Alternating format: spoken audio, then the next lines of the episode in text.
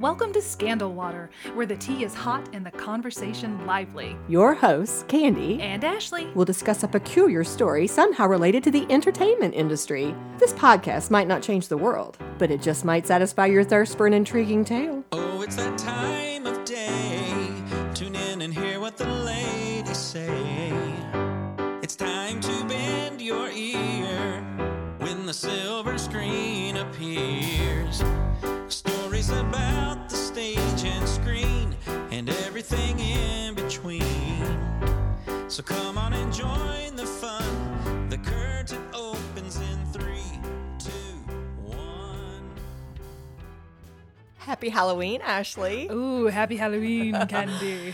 You know what's really funny is that we are actually recording this on August twenty-third, looking at one of the biggest heat wave weeks that we've had. I know, but I wore a sweater. You did, just, just, just, just thematic. To set the mood. Yes, yeah. I like it. Wonder what the weather will be on October thirty-first. I don't know. I hope it's a really lovely fall spooky day for mm. everybody. Foggy. Foggy, yes, that would be good. And we have a great topic for you today, which Ashley suggested, and she suggested it for a reason that corresponds directly to Halloween. Halloween, but we're not going to tell you that part yet. Okay. We'll hold that. We will say we're going to be talking about Harry Houdini. I know. My mom is going to be so excited. She loves Harry Houdini. She? Yes. Yes, very much. So beyond the Halloween connection, mm-hmm. what do you know or like about Harry Houdini yourself? I don't know that much about him personally, other than okay. what my mom has told me. I think it's. I think his line of work was fascinating mm-hmm.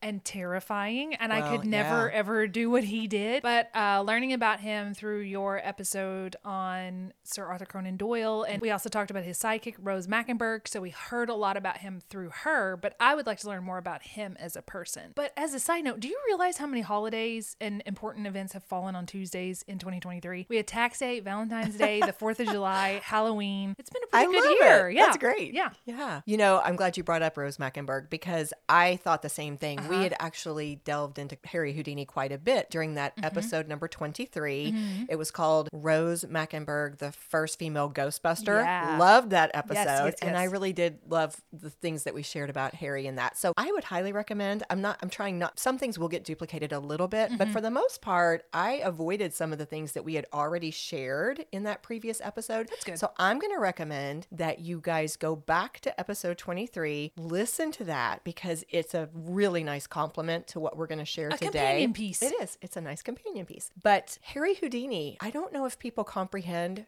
just how incredibly famous yeah, I know. and acclaimed he was. Yeah. This man was so big that there was a time, according to the Library of Congress website, it was actually, I know the year, it was nineteen twenty. Funk and Wagnall's new dictionary added him into the dictionary. Houdini, it became a phrase. Well, they made it into a verb. I'm going to hope I say this correctly. Houdinize. Oh. It's basically Houdini with a Z E on the end, and it means, quote, to release or extricate oneself from confinement, bonds, or the like, as by wriggling out. And Houdini was very proud of this, of course, and on his letterhead, he would proclaim the fact that he was now in the dictionary as a verb. That's pretty awesome. That is pretty awesome, mm-hmm. but he was huge, and as Ashley said, we're going to delve into basically his whole life story, and mm. we're going to get back to that Halloween connection, which is very fascinating if you don't already know it. Right. Okay. So Harry Houdini was actually born as Eric Weiss in eighteen seventy-four in Budapest, but his family moved to the U S in eighteen seventy-eight when he was, of course, around four, mm-hmm. and they were a Jewish family. His father was a rabbi for the Zion Reform Jewish Congregation when they moved to Appleton, Wisconsin, and they stayed there in Wisconsin for several years until they moved to New York City when Harry was around, I think he was around thirteen. He was a young teen, but from a very young age, Harry was interested in performance and the trapeze yes. arts. In fact, according to a P B S NewsHour article, he was only nine when he and some neighbor friends tried to set up their own little five-cent circus. Oh. And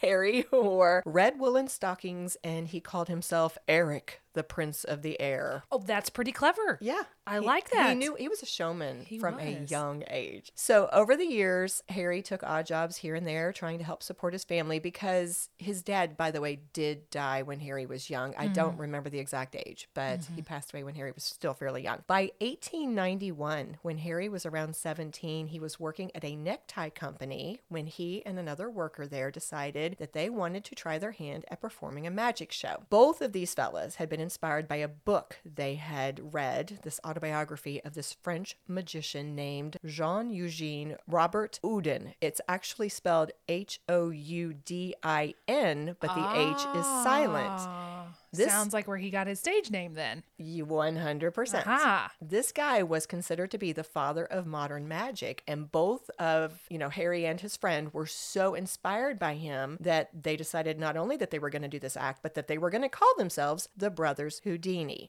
Ah, they were going to pronounce the H. Mm-hmm, they were. And Harry actually believed incorrectly, my understanding is, that if you put an I on the end of the word, it means like. So they were basically oh. trying to say, we are like this very famous mm. magician. And that was how they were trying to draw some attention to their act. Now, at some point later, I don't know what year it was, Harry, he became Harry because as Eric, a lot of people called him Airy as a nickname. Oh, so Airy Houdini is what it would... What? So at some point, he just changed it to Harry Houdini. Oh. I don't know when that happened, but he it was... added a he added an H to uh, both to of both them. Of them. Exactly. That's but funny. I thought that was fascinating. That I was is. like, how did he become Harry Houdini? There you go. That's exactly how it happened. The Library of Congress website said that Harry found Houdin so inspirational. He absolutely loved this man. And what was then interesting was that years later, in nineteen oh eight, Houdini would actually publish The Unmasking of Robert Houdin, which was this highly critical book where he ripped apart his former what? hero. Absolutely. Just tore his skills, said that he stole magic tricks from other people. Why would he just, do that? I don't know. But I guess over the years, as he became more famous himself, he decided that his hero wasn't quite as admirable as he thought. Well, that's sad. I know, but I thought I would mention it. Maybe he met him and he was mean to him. No, no never I, meet I your heroes. I don't think they ever. I don't think they ever crossed paths. Hmm. I think honestly, one one of the authors who mentioned this just made an inference that maybe by that point Harry had become a little full of himself uh, and his ego had gotten a little mm-hmm. big, and so I think in a way it might have been, look, I'm so much better now mm-hmm. than this guy was, who mm-hmm. has been so revered. Mm-hmm. You know, he was considered the father of modern magic, but now look at me. You know. Really. Mm. And again, this was a, just a commentary from this person who was writing this article. This is just an opinion from that person. But they said some of the things that Harry criticized Robert Houdin for, he was actually doing himself. Oh, a little projection, yeah, yeah, a little bit of projection. Yeah. Okay. So, mm-hmm. all right. But let's move back into the timeline. Okay. After a few years of trying this magic act together, Harry's friend quit. And for a short time, Harry's younger brother, Theo, who everybody called Dash, he took over. So now it really is the brothers. The brothers. Right? Yeah. And they traveled, they would perform wherever they could find an audience, maybe dime museums, fairs, wherever, vaudeville shows. They were just looking for any type of audience. Mm-hmm. Well, in eighteen ninety-four, Harry met his future wife, Bess. Bess. Mm-hmm. It was so funny to me. As I was researching him, he really was just, he was just something. He was a quirky fella, I think, um, because I saw an article that shared that in her book, Houdini and His Life, that was published a few years years after Harry's death, she told a version how, of how the two of them met uh-huh. that everybody believes is total fiction. That she's that she's fictionalizing yep, the version it? She told was, I don't even remember all the details, but it was something about accidentally spilling something on her dress uh-huh. and this whole story. And everybody's like, no, that's not how it happened. And then Harry, at some point, told his version when he was interviewed for an article that appeared in the San Francisco Call on Sunday, September first of nineteen oh seven. And his version was different. And what everybody actually believes to be the truth is the story told by Dash, which first appeared in the nineteen fifty-nine biography, Houdini, The Man Who Walked Through Walls, written by William Lindsay Gresham. In Dash's version, yeah. Bess was working as a fellow performer in Coney Island. She was with the Floral Sisters. That was her act. Uh-huh. And I believe she was singing when Dash and Harry were performing as the Brothers Houdini. Dash says that he actually went out with Bess first, but then he made the mistake of introducing her to his brother. And the next thing you know, the They're two together. Of them whirlwind romance. Everybody agrees that they basically were married, I think, within like a month. What? Yes. Harry was twenty. She was eighteen. At another time, somebody said she was sixteen. Like they Nobody could agree. Well, here's what I think. I think that they knew that a good story uh, sold and that uh, people got attracted to mm-hmm, a good story. Mm-hmm. And they would sometimes just, just make up a good story. Yes. Just embellish or say whatever they thought would be most captivating. I got you. But they do think that Dash's version is the truth because they found some evidence in two newspaper articles from the eighteen ninety-four Coney Island Clipper, which mention Harry and Bessie Raymond, which was her stage name. People tend to agree that Dash's version is the one to go with. Well, and also Dash has nothing to gain from it, because he's like, I went out with her first and then I lost her. So there's no benefit to Dash in this story. Yes, yes. Bess's full name was Wilhelmina Beatrice Rauner, and all the sources agree, again, that their relationship was just intense and it mm-hmm. was a whirlwind. They were married on June twenty-second, eighteen ninety-four, and once they were married, Bess became Harry's assistant, and their act became known simply as the Houdinis. Did he fire Dash? Dash, my understanding is, didn't deep dive this, but he went on to have his own successful okay. career as a magician. Okay. He called himself, I'm trying to think if he went by Theo as his first name, he called himself Hardeen. And one of the authors said it's because it sounded like Houdini mm. and Houdin. And so, it's like the discount Houdini. Well, honestly, yeah. he got a lot of mileage out of nice. being connected to his brother, especially once his brother became very famous. Right. So yes, he did continue on and he did, I think, just fine. Okay, good. Yeah. As we discussed when we were doing our Rose Mackenberg episode, the Houdinis had trouble making it big and making ends meet at first. They continued to perform anywhere they could, vaudeville shows, the museums. They even traveled with a circus for a time. And something that we did mention in the Rose Mackenberg episode was because they were so desperate to make some money, there was a time that they even scammed people themselves mm. by claiming to be fortune tellers yeah. or sightseers. I think, again, listen for more detail in that episode, but they would Would go into a place in advance, look at grave sites, find out information about the town, and then when people would come in and ask them to tell their fortune or to, you know, make some predictions, they would mention the stuff they'd re- researched. Yes, yes, mm. exactly. So, and that's something they both later regretted very much when they became vocal about anti-spiritualism and, right. and the people who were scamming. So we're going to come back to that later. But what started to get this couple some positive attention were Harry's acts that involved escape, such as his famous metamorphosis trick. Now, this involved both of them. But Harry, of course, he was always billed as the magician. Mm-hmm. She was always the assistant, right. even though this woman was great. I mean, from all accounts, she was a really she was wonderful a good magician performer. Too. Ah. Yeah. She knew how to compliment him. Okay. She knew how to do make his acts and his tricks more flashy and more effective. Gotcha. Yeah. So this metamorphosis trick went like this. Harry would fasten his hands. He would get his hands fastened behind his back, and then he would be placed inside a large bag, which was knotted closed. Then that would be placed inside a large box, which was locked and strapped closed. I can't. And then I the box can't. would be inside a cabinet. I can't do this, Candy. I can't. I can't even. Can you imagine being in the audience? You can see where it would be so suspenseful. Oh, yes. Yeah. Yes. But then Bess would draw the curtain closed and clap three times. And at the third clap, Houdini would be the one to draw open the curtain, and you would see she's gone. And when he would get the box open, she's in it. She would be in inside the bag with the knots and the seals still kind of how do they a- do this apparently unbroken, and her hands would be secured in the same way as her husband. How do they do, do they ever say how they did this stuff? I'm not going to get all the details right, but I actually did read an article that said he would have it so that everything, he was so good with the tricks and uh-huh. the deception uh-huh. he would have it so that he would already be out of the bag and the box before she even fully got the you know, half got that, that curtain closed. Uh-huh. The claps were actually coming from him because he would already be moving into place to try to take her place. She's already getting into the box. And while he's undoing the box, that's where she's making sure that she's like pulling things up and getting the, the bag closed over uh-huh. her head. And she's slipping her hands into those supposedly really tight yeah. hand, whatever they're called, when really it was just slipping it in there so that it, it was that's all appearance. Amazing. It was that's illusion. Amazing. It really was. Illusion. That's amazing. Yeah. Well, the audience loved that trick. I would love it. I would be terrified. Again, one author commented that there were some other magicians who'd done something mm-hmm. similar, but they used a woman, and that made their mm. trick a little flashier. Mm-hmm. Plus, his showmanship, just mm-hmm. the way they presented it, audiences really took to this, and they really liked the idea of escapes from locked things, the trunks, the handcuffs, all of that. So Harry's keying into this, right? It's... He's reading the room really well.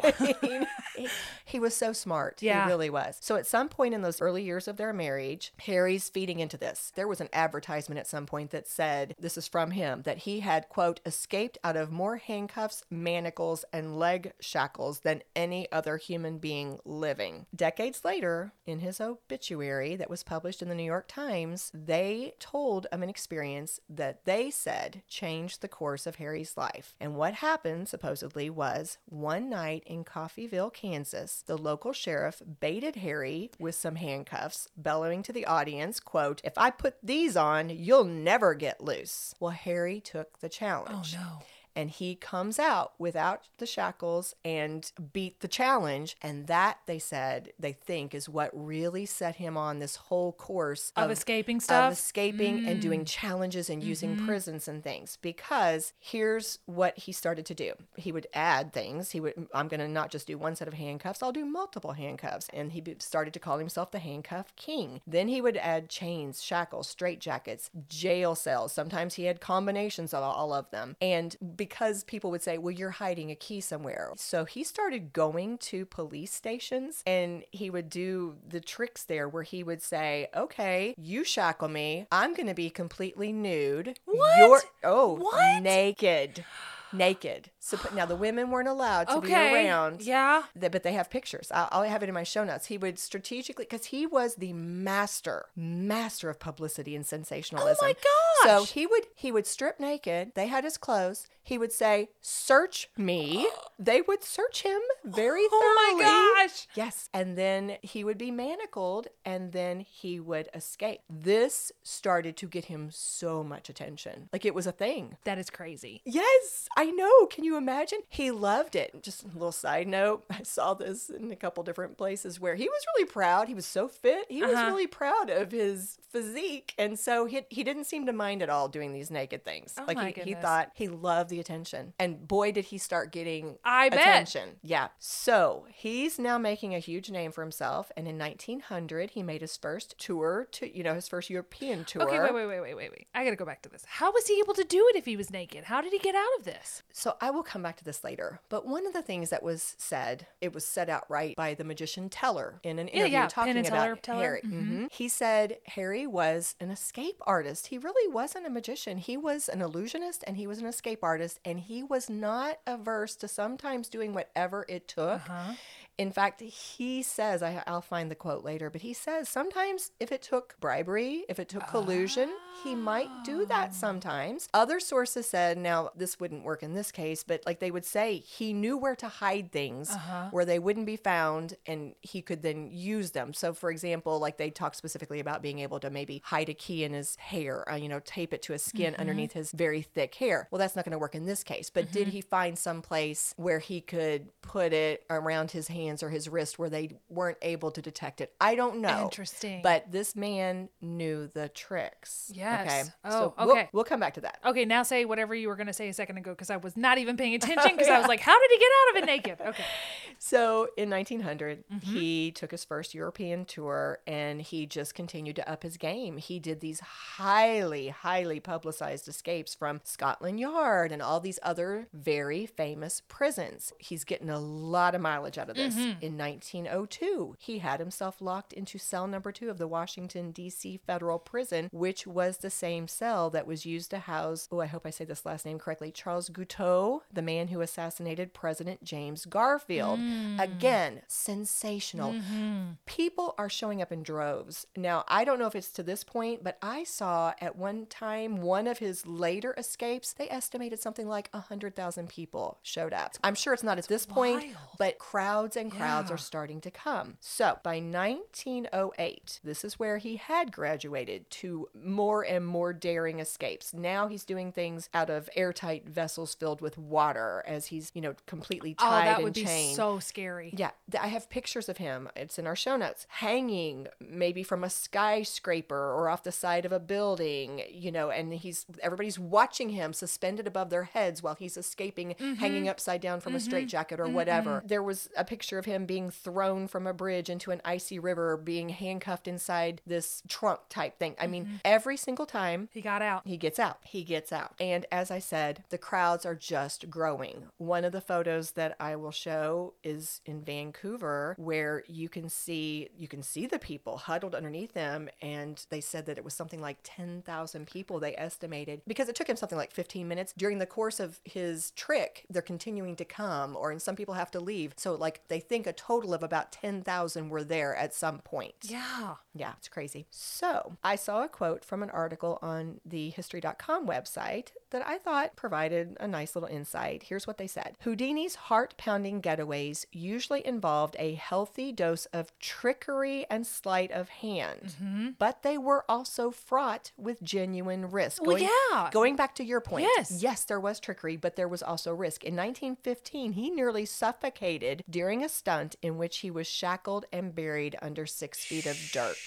No. But again, they did involve tricks. It was a Smithsonian article that I found that had so many quotes from Teller in mm-hmm, it, and mm-hmm. I just now came across it. Here's something that he shared that I think helps to illustrate the point we were just making. Okay. So Teller tells of this time that there was an auction. Um, this collector was auctioning off a lot of Houdini memorabilia uh-huh. and artifacts that he had collected. And so Teller goes, he wants to get something. So he said, quote, I got a big black wooden cross, which I thought wouldn't go for much at auction. I bought the thing thinking this was a good souvenir. I think he'd had a chance to go in and buy something prior to the actual oh, auction itself. Okay, okay, okay. Now, he says, quote, after I bought it, this man who was involved with it came up and said, be careful you don't have kids around this thing. I said, why not? He said, you don't want them sticking their fingers in here. It has holes where you lash a person to it and they try to escape. What I didn't realize is that it is an elaborate mechanism. With a simple movement of your foot, you could sever all the ropes simultaneously. Oh my goodness. So I can't visualize exactly what it looks uh-huh. like, but I get the gist of it. Here looks like a wooden cross. Who's going to suspect yeah. anything wrong with a wooden cross? But somehow he's, he's able to use it to cut ropes. Cut the ropes and free himself. So that's the type of sleight of hand that he could come up with, which brings us to the next point that I wanted to talk about. Harry had so many things to him that I did not know about. Okay. And I think we should talk about that after this break. Did you know, dear listener, that there was a way to perform your very own Scandal Water magic trick? How, I hear you ask? This might be the last day of October, but we are already planning our episodes for twenty twenty-four. And abracadabra, a listener request you submit just might magically appear on our future episodes list. In fact, an upcoming November episode was inspired by a listener request. Which one? Well, that mystery won't remain unsolved long. Keep listening to Scandal Water and send your suggestions to scandalwaterpodcast at gmail dot com. Like Harry and Bess, we think you plus us makes a pretty good team. So the two things that I think I knew about Harry coming into this episode was what we had discussed last time, mm-hmm. you know, the fact that he really had that crusade against spiritualism mm-hmm. and also his reputation as this amazing escape artist. Right. Well, I ran across this quote from this Vancouver-based writer and magic historian named John Palat, who had researched and written about Houdini, and he made the comment, Houdini was not just a magician, not just an escape artist, but he was perhaps the world's first superhero, and people really couldn't get enough of him. And I thought that was interesting. First of all, the, the idea of him being a superhero, superhero. to well, people. Well, yeah, just think about it. It would be like a superhero, mm-hmm. the way he was able to do like a real life Superman. He could get out of all these, mm-hmm. all of these situations. Right in front of your eyes. Mm-hmm. And this is early nineteen hundreds. We see Chris Angel or mm-hmm. David Copperfield doing illusions today. Well, it's and we're a little more jaded. Com- yeah, it's fairly common. Yeah. We, and we're thinking, how did he do it? This was much newer, much They probably did innovative. think it was really like magic.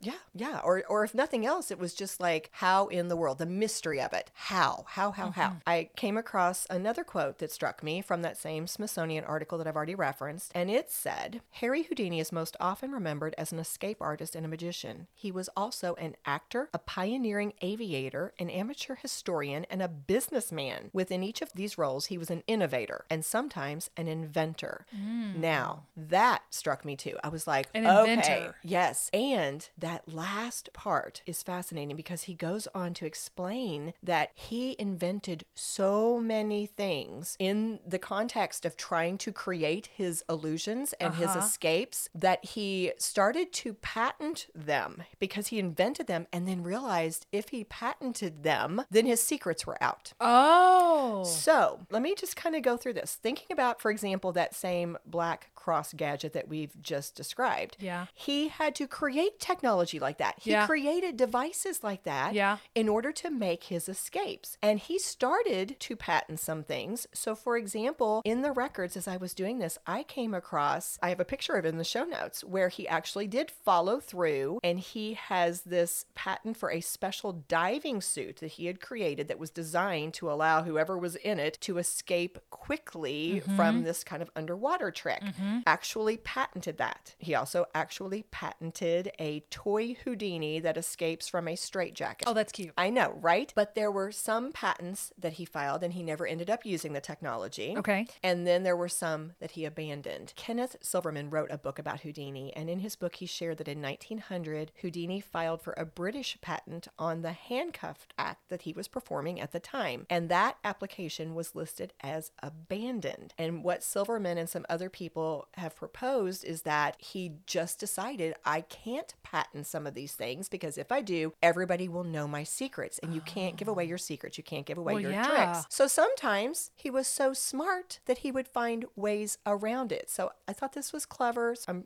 giving you this example again from the Smithsonian article, quote, one of his best known escapes is his Chinese water torture cell. Houdini had his ankles locked into a frame from which he was dangled upside down over a tank of water. Yeah. He was lowered headfirst into the water and locked in place. Mm-mm. To prevent anyone from copying the act, Silverman tells, Kenneth Silverman in his book, Silverman tells of how Houdini gave a single performance of the trick as a one-act play in England before an audience of one. This allowed him to file for a copyright on the act in August of nineteen eleven, which legally prevented imitators without having to explain how the trick worked. Wow. Isn't he smart? Oh, I know. My gosh. I was like, that's crazy. One way that he was this inventor and that he was this really smart man outside of just doing his illusions was in his business sense. I yeah. think that was an example of yeah. his business sense. Mm-hmm. Something else they pointed out, also related to business sense, he was the master of promotion. They said in a time before influencers, before the yeah. internet, if you ever had somebody who knew how to draw a crowd and get publicity, it was this guy. Him and P T Barnum, I tell you. I really, I thought of him several yeah. times. I would dare say I think Houdini was the greatest showman. Wow. Yeah. I mean, it was crazy. He was also an author. I did not research, but just for fun, I Googled Houdini as an author mm-hmm. and nineteen books popped up. How did he have time? I don't know. This man was all over it. Uh, I guess there was no television, so, you know. And, and this was, this was what he lived and breathed. Yeah. This is yeah. what he did. Yeah. When flight was becoming a huge thing, thanks to the Wright brothers, mm-hmm. Houdini became interested in flight. He always wanted the new things. Mm-hmm. Once everybody else kind of latched onto something, he was done with it, okay? Mm-hmm. He became interested, and around nineteen oh nine, he bought a Voisin biplane in Europe for five thousand dollars, equipped with bicycle wheels and a rear-mounted propeller. Oh, gosh. And he also took out what he claimed to be the world's first life insurance policy for an airplane accident. Very and, smart. Right? And then during a tour down under in Australia in March of nineteen ten, he made three successful flights near Melbourne. Each of them only just a couple minutes long. Yeah. And the Aerial League of Australia certified him as doing the country's first powered and controlled flight. So he took... He likes being the first of stuff. Now, what the sad part is, they came back later and a lot of people thought that there was actually a fella named Colin DeFries who had beat him to that. Ah. And so he may have actually lost that record. But in two thousand ten, both of those guys, Houdini and DeFries, were both honored with a series of stamps commemorating the centennial of powered flight in Australia. That's super cool. Right. I had no idea. Mm-hmm. Had no idea he'd mm-hmm. done something like that. And he got into film. He acted in some silent films and became so interested in it that they said his really big major work was in nineteen eighteen. The Master Mystery was the film project. He did some other silent films. I wonder if then, they're on YouTube. We'll have to look. I, I think they are. Ah. I, I saw little pieces. And he even owned his own movie company. However, according to history dot com, his films didn't do so well and he lost a lot of his own money. So mm. he shut that down. He also took some criticism. People were saying that his acting was kind of stilted. I'm sure he didn't like that. He's so, a stage actor. He, he's yeah, not a film actor. Yeah. He's a stage. He's a big personality. He he really yes. he really was. So he let that go. And then it was in the early nineteen twenties when Harry started his very famous crusade against spiritualists, mm-hmm. in particular psychics and mediums who were scamming the public, because mm-hmm. that was his thing. He really wanted to believe, and we talked about this in the Rose Mackenberg episode. He really wanted to get in contact with some people he'd lost, particularly his mother, his mother who he yeah. adored. Yeah. So he wanted it to be real, but he knew firsthand as a magician, as an illusionist, he saw how they were defrauding and, and yeah. stealing from the public, and yeah. it just infuriated him. Mm. So he set out on his crusade against that. Again, we talked about this in our previous episode. There was a huge, very public feud with Sir Arthur Conan Doyle. Who was Doyle. one of his best friends yeah. up until this point, right? Yeah, it was sad. It, it turned very ugly. And he even had his little secret service that went undercover and would spy on spiritualists so that Harry could then come out and publicly expose them, or even publish a book that told all of their tricks. I wow, mean, that's it dangerous. was a crusade. Yeah, it's a crusade, and it's a dangerous crusade because you're taking this the money out of these people's you pockets. Absolutely are. You're you're hitting them at the belief level uh-huh. and at the pocketbook level. That's going to make Both. you a lot of enemies. Oh, one hundred percent. We said this before, but just six months before his death, he testified before a congressional subcommittee in nineteen twenty-six on a bill that would ban the practice of fortune telling in the District of Columbia. He was about as vocal mm-hmm. and public and ardent in mm-hmm. his quest as mm-hmm. you could be. Mm-hmm. Before we go into his death, there were just a couple of facets of Harry's life that took me by surprise. So I'm just going to kind of quickly pull them out. You know, so much of what I saw really was what I would consider aligning with that superhero, superhero mm-hmm. Mm-hmm, the, that label. But there were a few things that kind of went against that. And to be fair, I'm going to go ahead and briefly mention them. One, we've already said, people did say he had a he had a really big ego. Yeah. Really big. So, you know, okay. Again, we've already mentioned this as well. He wasn't always on the up and up in terms of his his escapes, his tricks. Sometimes Bribery. he, yep, sometimes he would do some things that people might consider underhanded or sneaky mm-hmm. to make his tricks work. Mm-hmm. Okay, just acknowledging that. And then this is the one that really got me. I had no idea about this. Harry is rumored to have had an affair with the widow of Jack London. Really? Yes. Charmaine, I think is how you would pronounce it, C H A R M I A N. Huh. But according to a couple different sources, now I'm going to say they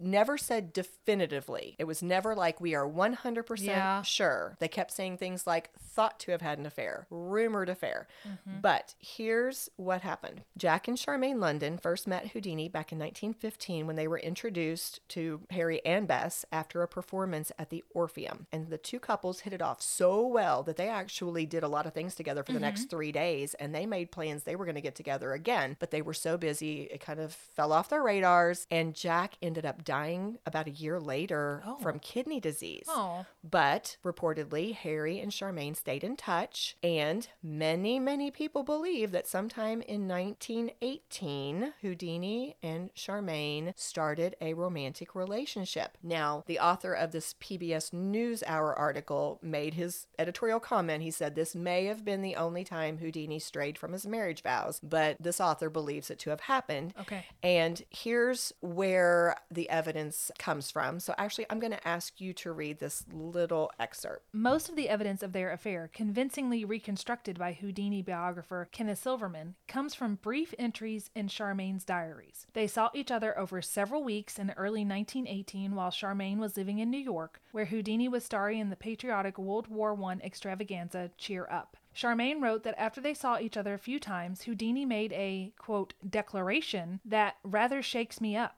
They became intimate a short time later. She wrote that one visit by Houdini had, quote, stirred me to the deep, and that he apparently felt the same, declaring, quote, I'm mad about you, and I give all of myself to you. Throughout, she refers to him alternately as magic her magic man, or magic lover. As intense as it apparently was, their attachment did not last long. Silverman writes, whatever his motives in the amour, the moralistic Houdini seemed to have cringed at what he was doing. He wrote to friends of having a hard time with my private affairs, and seemed to have backed out of later dates with Charmaine. They would exchange occasional calls and letters for the rest of his life, but apparently never resumed the affair. Upon hearing of his death in nineteen twenty-six, Charmaine wrote in her diary, stirred with regret, I scan his lovely profile picture with a magnifying glass, sad over my magic lover. So that was something that I had never heard before. Neither had I. But I thought it was interesting. I thought I would go ahead and share that. Mm-hmm. So this brings us, though, to talk about his death. Yeah, this is the other thing that most people, I would assume, if they know something about Houdini, they would know about his mm-hmm. death. Yeah, this is... Or at least what they proposed was his death. I agree. I think this is a pretty... famous mm-hmm. incident. Mm-hmm. Yeah. Well, on October eleventh of nineteen twenty-six, something went wrong while Harry was performing his famous trick called the Chinese water torture cell in Albany, New York. And he kind of hobbled his way through the rest of the show, but he was later found to have fractured his left ankle. Mm. Against doctor's orders, he continued on his tour, traveled to Montreal, where he gave a lecture at the McGill University. And according to the P B S NewsHour article, what he was lecturing about was his work exposing fake mediums ah, and spiritualists, yes. which is interesting. Well, a few days later, on October twenty-second, he invited some of the McGill students to visit him in his dressing room after his matinee show at the Princess Theater in Montreal. Now, one of the students who was there was this man named Sam Smilovitz, who was nicknamed Smiley, so I'm just going to call him Smiley. Okay. He actually had gotten permission to draw Houdini. He later gives some testimony that is recorded, and I saw some of his documented testimony about his day there. But apparently, the way I, I read it, he basically is in the corner kind of drawing Houdini. Sketching. Yeah, mm-hmm. sketching through the course of the day as people are coming and going. So he's in the room, in the dressing room, and for quite a bit of this time, I'm sure it's because his ankle's still sore, Houdini is reclining for a big chunk of this time. So as different people are coming and going, one of those people was a student named J. Gordon Whitehead. And according to Sam, and, and there was other people in the room who also gave some testimony later, but But I think it was at least two people talked about J. Gordon kind of chit-chatting with Harry for a while, and at one point asked him what he believed about biblical stories and mm-hmm. this type of thing. And then he asked him, is it true you can resist hard punches in your stomach? Because again, Harry was very proud of his physique and right. and how it helped him with his magic and his escapes. So I believe he'd kind of bragged about he could, you know, he could he, withstand a punch. Yes, he, yeah. Harry nodded and acknowledged that it was true, and and it sounded as though the guy even said, can I test it out? And Harry kind of nodded. But according to Smiley, Whitehead just very abruptly delivered, quote, four or five terribly forcible, deliberate, well-directed blows, end quote, to Harry's stomach. Mm. And everyone agreed it was as though Harry had not had time to prepare himself. He had not had time to tighten his muscles or to brace himself. Now, another person who gave testimony, and somebody else in the room, said that it was more like two hard punches, and that Harry kind of stopped J. Gordon Whitehead before he, you know, as Got he was further, coming. I would yeah, say, yeah. Right. Either way, people agreed there were some punches and that Harry seemed to act as though it hurt. Yeah. And that it was unexpected to him. Yeah. That same evening, Harry began to complain of discomfort and stomach cramps, although he went on to perform that show and more shows, and the pain continued to increase. So Gosh. by the next evening, as Harry traveled on a night train more than fifteen hours to his next performance, performance in Detroit, he's suffering. Okay? I can't. Well, I can't imagine. I, I had the same thing happen to me. Well, not. I'm not going to say it before you do. So keep going. Well, by the time Harry got to the Garrick Theater in Detroit, not only was he suffering from severe abdominal pain, but his temperature was also one hundred four degrees Fahrenheit. So a doctor suspected appendicitis mm-hmm. and told Harry to go to a hospital, but Harry refused, reportedly saying, quote, I'll do this show if it's my last. Mm. And he did make it through the show, but it was a huge struggle. And one report said that he kind of collapsed right afterwards, mm-hmm. but that was just one report. I didn't see it corroborated. But his pain was so great that Bess demanded he's going to go to the hospital, mm-hmm. you know, that night. And so he did go to the nearby Grace Hospital that evening. And on October twenty-fourth, he underwent an emergency operation to remove his appendix. Yeah.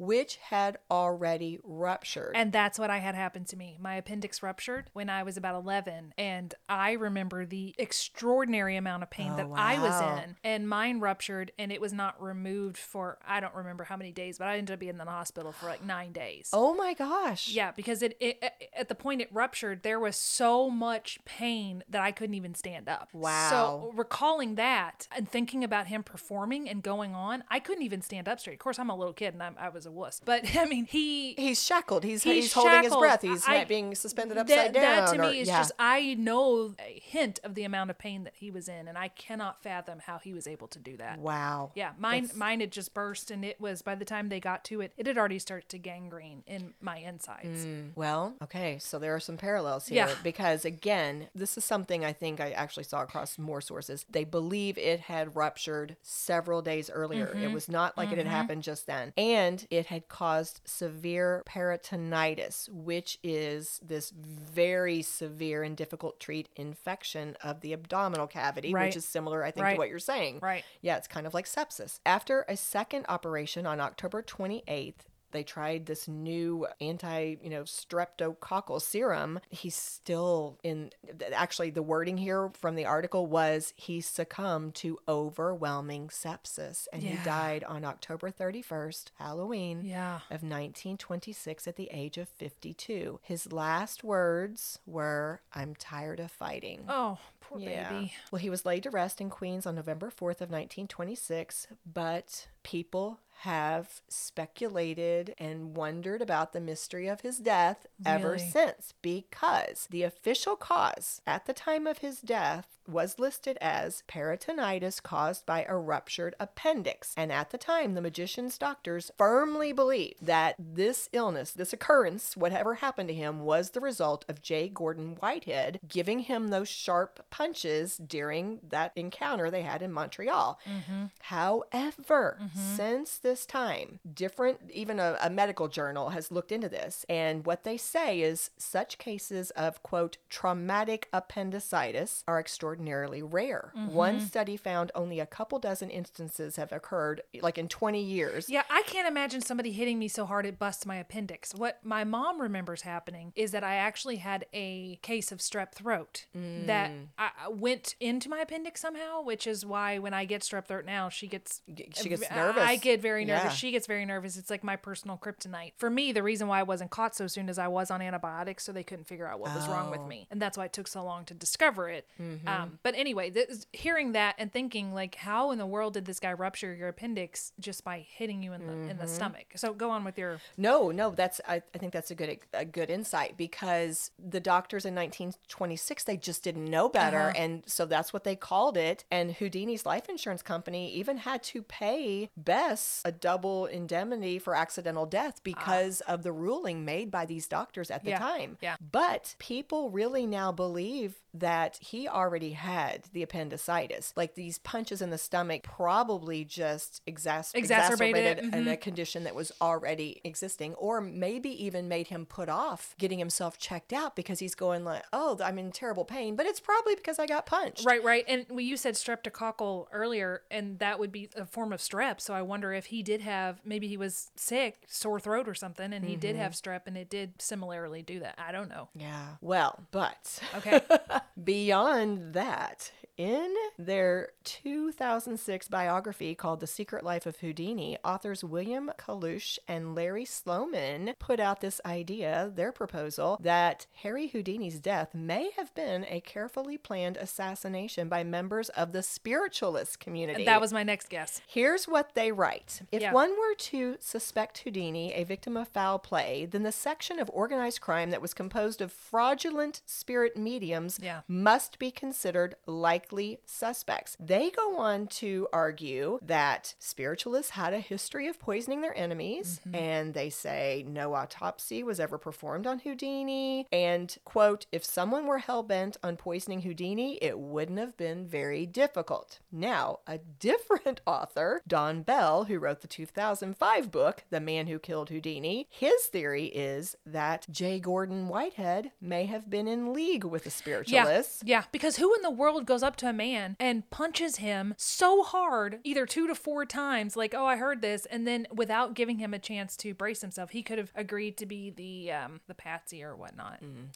Yeah, some people said the fact that he asked about Houdini's thoughts about Bible stories uh-huh. was suspicious. Where do you stand on spirit? And, and he had just given testimony six months earlier. Mm-hmm. That's a lot of enemies because, like you said, you're hitting them in their pocketbooks and at their belief systems. Yeah. Well, and this is something we haven't said yet. Because of Harry's crusade and his testifying in that hearing, he'd had a lot of death threats. I bet. A lot of death threats made against him. So whether J. Gordon was there to try to hurt him or to beat him up, this guy's theory is that somehow J. Gordon Whitehead might have been involved. Now, other people just again say no. It was just it was just sad timing. It was mm-hmm. just it was just tragic. Mm-hmm. But it's kind of a mystery that still mm-hmm. lingers to this mm-hmm. day. And that brings us to our Halloween connection. So do you want to share with them why you suggested that we do this on Halloween? What was because he passed away on Halloween. And also the pact that he made with oh, Bess. Oh, right, right, right. Yes. Because Houdini really did hope there was an afterlife and really did hope that there was a way that spirits could communicate mm-hmm. with loved ones after mm-hmm. they were gone, yet was very suspicious of all the scams and right. charlatans out there. He said, we'll prove it. Here, we, here yes. we'll, we'll go. We'll, we'll, we're going to make an agreement and we will prove it or disprove it once and for all. Exactly. Yeah. So before his death, he and Bess had made a pact that the first one of them to die would try to contact the survivor from the beyond. Now, in our Rose Mackenberg episode, we talked about the fact that he actually also gave a secret code to some of his, of his friends mm-hmm. so that they could try to prove it too. Rose was one of them and mm-hmm. she never heard from him. But I'm going to focus in on Harry and, and Bess. Bess right now. According to a Library of Congress blog that was published in twenty twenty, quote, if contact was not made within ten years, the pact would be broken and the notion of communication with the dead refuted. Mm-hmm. Houdini promised Bess that his spirit would deliver a message in code and open a pair of locked silver handcuffs. Their secret code word was Rosabelle, followed by the phrase, answer, tell, pray, answer, look, tell, answer, answer, tell, which was a shorthand used between the two of them when they had been on stage together. In their code, it spelled believe.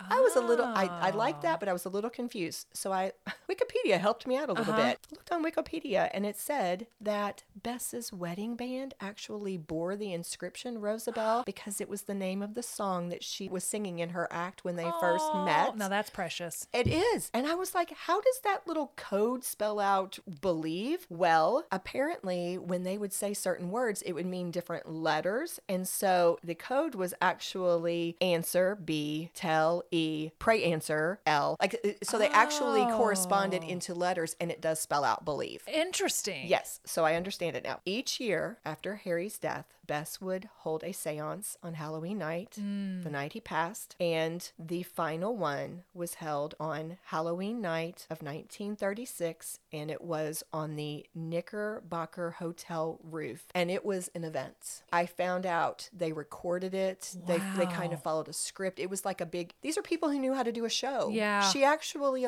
like they did kind of she a learned show from of him. This. Yes, mm-hmm. one hundred percent. And they, she's also now motivated to really disprove it. You know, this, yeah. the spirit, if she's also Also with him, like disproving spiritualism, mm-hmm. and it's been nine years and right. she hasn't heard from him. She's like, year ten, we're gonna play it up, and we're gonna. This is yeah, the final is quote unquote, no pun intended, nail in the coffin of spiritualists. Right. He did not make the appearance, of mm-hmm. course, and so Bess announced, "Quote: Houdini did not come through. My last hope is gone. I do not believe that Houdini can come back to me or to anyone. Mm-hmm. It is now my personal and positive belief that spirit communication in any form." Is impossible. I do not believe that ghosts or spirits exist. The Houdini shrine has burned for ten years. I now reverently turn out the light. It is finished. Good night, Harry. Wow. So she made that statement. And then that years later, she was interviewed, asked about this, you know, yearly seance and the, and the, the final one. And she said she did not regret stopping after ten years.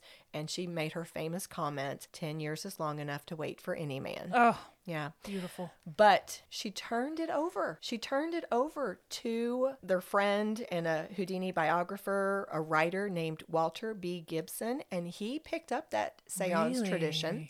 And so it has continued over the years. I didn't know that. You didn't? No. It's still going no on way. today, Ashley. People will do it on their own, kind of as like a little fun thing. Uh-huh. Like, oh, it's Halloween night. We'll try it. But there is an official, it's like a tribute. Now, Walter Gibson, over time, it kind of left him. Mm-hmm. It's now run by a group called the Inner Circle. It's a group of Houdini enthusiasts and collectors. And there is an official seance held every year. They rotate. They go to different cities around the globe. Would you like to know where it's going to be this year? Charleston, South Carolina. What? Yes. Yes. Tommy Dew, check in. Tell us how it goes. I know.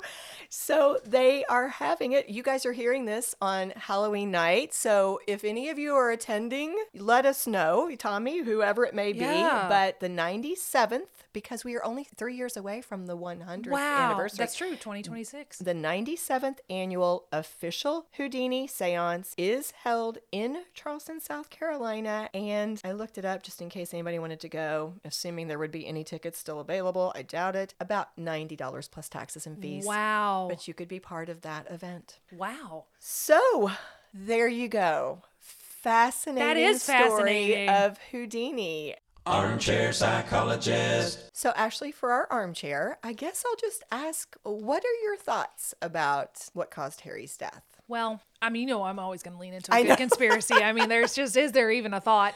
But let's take, let's look at it rationally. So as I've already said, as someone who experienced both a burst appendix and a gangrened in, appendix and the amount of pain mm. that he had to have been in, and I don't remember, I don't think that I was injured in my stomach at all. I just, that part, I really discount. Mm-hmm. Personally, my own personal mm-hmm. opinion, I don't think this person punching him in the stomach, even if it was really hard, I've just never heard of that. And as the... And the medical journals j- don't support it. Yeah, I mean, yeah. say that. That just seems ridiculous. Right. It seems almost like a perfect distraction, though. If if he was to be killed or to try to be assassinated, that's a really great cover story. It just really is. As a person who, you know, it almost fits with him. It's the the showman got killed by trickery too, but I think he really died from appendicitis. It sounds like, but how did that appendicitis happen to him? I don't know. Mm-hmm. I don't really know. It would be more of an interesting story. I think even he would approve of a more interesting story if he was assassinated. If it was some kind of conspiracy to take him out. But like you said, he was making a lot of enemies. He was making a lot of enemies. A lot of them. You know, that's so funny. You tend to lean into them. I, I do. tend to lean away. I know, yeah. I, I have a hard time thinking how logically it could have played out, because if we believe he died from a ruptured appendix, mm-hmm. and if we both believe, which I think we agree, that we don't think the blows to the stomach could have caused it, then it would be awfully fortuitous mm-hmm. to have figured out this guy has a rupture. You know, he's on the edge of an appendix. Mm-hmm. Just a time, you know, the well, time, unless, you know. Unless there's some way that you can, like, poison somebody and it caused that. For me, it was getting strep. Strep mm-hmm. caused it. Yeah. So it my appendix didn't just spontaneously rupture, although I'm sure that possibly happens. It was something that went into mm-hmm. that, even though it was on antibiotics. So mm-hmm. I don't, I don't know. And I think he would also probably really enjoy the fact that it's still a mystery. I think he would an too. An unsolvable mystery. I think he would too. I guess that is an interesting question. Could poison cause cause poison in conjunction with knowing this is somebody who probably is often holding his breath for extended periods of times or contorting his body in certain mm-hmm. ways? You know, would that combination of circumstances? Maybe it wasn't even that they were aiming to burst his appendix. It was just how that's how it affected him. We yeah. don't know. We don't yeah. know what the uh, intended. Maybe it just was supposed to kill him outright. And yeah. this, yeah. I don't know. I tend to believe that it was just, you know, terribly bad timing of everything for Harry, but I do believe he would love mm-hmm. the mystery of it, mm-hmm. and people still speculating. Still talking about him. Yeah, that's what he wants. Still talking about him after all this time. He still wants to be in the conversation, and you are, Harry. You yeah. are. So here we go. On Halloween, mm-hmm. the ninety-seventh anniversary of your passing, a big cheers to Harry Houdini. Cheers to you. Cheers. If you love what we do, please rate and review our show. Or you can become a supporter by making a donation through buymeacoffee.com slash scandalwaterpod. Whether a single gift or a recurring monthly donation, it would go a long way towards supporting our work and allowing us to keep the tea brewing. At our website, w w w dot scandal water podcast dot com, you can submit questions or your own story ideas, access our sources and show notes, see the merch we offer for sale, and more. You can join the Scandal Water community through our Scandal Water Podcast Facebook page, or follow us on Instagram or TikTok at Scandal Water Podcast. This episode was executive produced by Candy Thomas, that's me, and Ashley Raymer Brown, that's me. It was researched and written by Candy Thomas and edited by Ashley Raymer Brown. A special thank you to Josh Martin, who wrote, composed, and performed the Scandal Water theme and other music, Matt C. Adams, who created the artwork, and Joshua Reith, who designed our website and provides ongoing technical support. As a reminder, this podcast is purely for entertainment purposes. The thoughts and opinions of the host during each episode of Scandal Water are their own and do not reflect the opinions of any future guests, advertisers, or clearly professional psychologists. Thanks for listening.